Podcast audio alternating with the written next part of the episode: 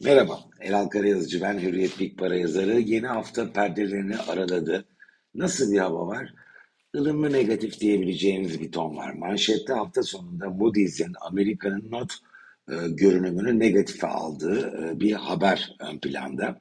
Kredi notu değişmedi ama görünüm durağından negatife alındı. Amerika'nın yüksek bütçe açığı e, bu konuda e, tetikleyici unsur oldu. Bir etkisi var mı? Çok sınırlı bir etkiden belki bahsedebiliriz. Hatta etkisiz kaldığını söyleyebiliriz. Borsalar hafif ekside fakat tahvil faizlerinde Amerika'nın önemli bir değişiklik yok. Para piyasalarına baktığımız zaman yine sakin bir ton var. Geriye dönüp olanı biteni hatırlayalım dersek borsa endekslerinde 13 hafta düşen kuvvetli bir satış dalgası yaşanmıştı. Bu Temmuz son hafta başladı ve Ekim son haftaya kadar devam etti. O süreçte endekslerde %16 kadar ortalama dolar bazında bir kayma şahit olmuştuk. Ee, önceki hafta kuvvetli bir yükseliş %5.8 Almanya'nın ETF'i EVG ile gidelim. Ortalamayı oradan takip edelim. Kayda geçti. Geçen hafta rota aşağı dönmedi. ılımlı da olsa %0,7'lik bir artışla e, yine borsa endekslerinde biz geçen haftanın pozitif geçtiğini gördük. Cuma günü Avrupa seansı satıcılıydı. Fakat Amerika seansıyla birlikte o satıcılı halin yeniden pozitife döndüğü bir tablo karşımıza çıktı. Değerli metaller e, Kasım ayının e, yumuşak karnı oldu. Çok sert kayıplar var. Altın ki daha ağır hareket eder.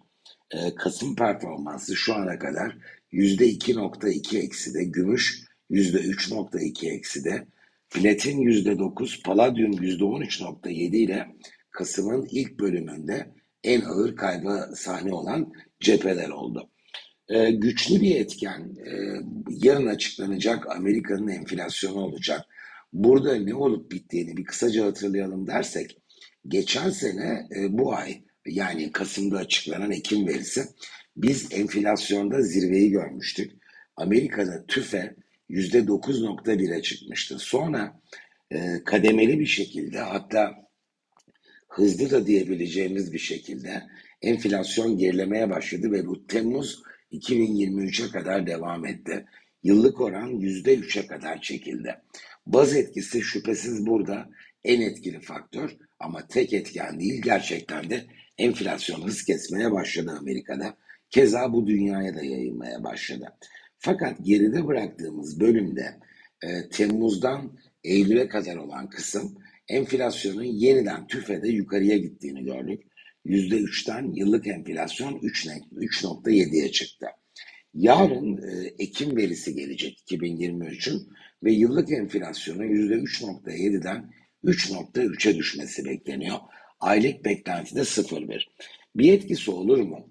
Biz fiyatlama etkisini çekirdek enflasyonda görüyoruz ve orada daha ılımlı bir hızla geri çekilme oldu son bir yılda. Ekim 2022'de %6,6 ile zirveyi görmüştü. Son data %4.1'e işaret ediyor yıllık çekirdek enflasyonda.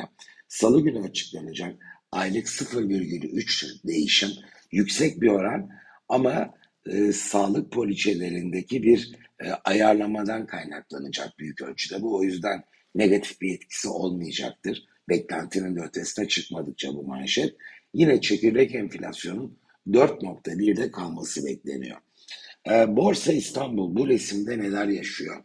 E, artık iki yönde hareketlerin de temposunun azaldığı, BIST'in görece daha sakin seyretmeye başladığı bir hal var karşımızda ve e, yurt dışındaki satış gecikerek Ekim'den itibaren BIST'i de e, içine çekti ve orada da biz belirgin bir geri çekilmeye şahit olduk. Dolar bazında endeks 270 doların hemen üzerinde ve burada bankacılık endeksi yurt dışıyla biraz daha koreli olduğunu söyleyebiliriz.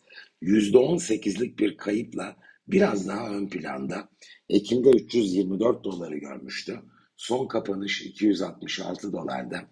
Henüz banka hisselerinin alternatiflerine kıyasla e, güçlü bir iskonto içinde olduğunu, daha tercih edilir noktada olduğunu söyleyemeyiz. Fakat yavaş yavaş e, bence projektörleri banka hisselerine doğru çevirmek lazım. Velev ki önümüzdeki haftalarda biz yüzde yedi buçuk daha kayıp görürsek ve bankacılık endeksinde 245-250 dolarla karşılaşırsak e, ben bunun hem yabancı yatırımcıların ilgi çekici e, ilgi çekici bulacağı bir düzey olacağını düşünüyorum. Hem de o noktada banka hisseleri daha tercih edilir noktaya geldi. Risk almak için çok çekici diyebiliriz. BIST ile ilgili görüşüm aynı. E, ben Ocak ortası belki sonuna kadar olan kesiti yavaş bir hızla, ılımlı ve ölçülü pozitif bir seyre aday buluyorum. O yüzden Borsa İstanbul'da işte 7400-7500'e kadar e, gerçekleşebilecek geri çekilmeleri yatırımcıların bir alım fırsatı olarak görmesini daha doğru buluyorum. 7000'e yaklaşabilir mi? 7100'ü görebilir miyiz tabelada? E, piyasalarda olmayacak hiçbir senaryo yok. Her zaman her senaryonun bir şansı var. Bence olasılığı düşük ama velev ki gerçekleşti endeks önümüzdeki e, birkaç hafta içinde 7100 puan civarına da gelecek olursa o zaman çekici değil şartlar fiyatlar nedeniyle çok daha çekici hal alır ve yukarı yönlü marj daha da artar. Aşağı yönde alanında olabildiğince kısıtlandığını düşünebiliriz. Bu Ocak ayının ikinci yarısında BIST'in e, seyahat parkuru adına da halen ben 9500 civarını tabelada görme şansımızın e, daha yüksek şansa sahip senaryo olduğu görüşündeyim.